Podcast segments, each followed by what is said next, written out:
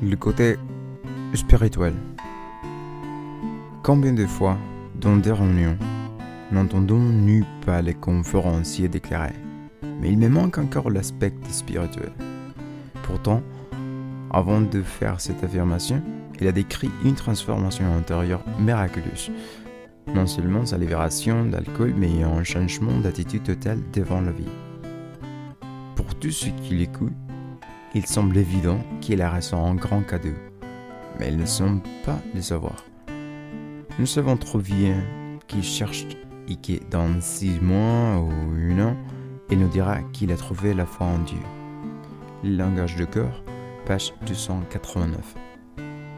Une expérience spirituelle, c'est peut-être la réalisation que la vie, qui avait par creuse de vie de sang, est mon plan des joies et des plénitudes. Dans ma vie, la prière et la méditation quotidienne, joindre la pratique des douze étapes, me procurent aujourd'hui la paix intérieure et les sentiments d'appartenance qui me manquaient quand je vivais.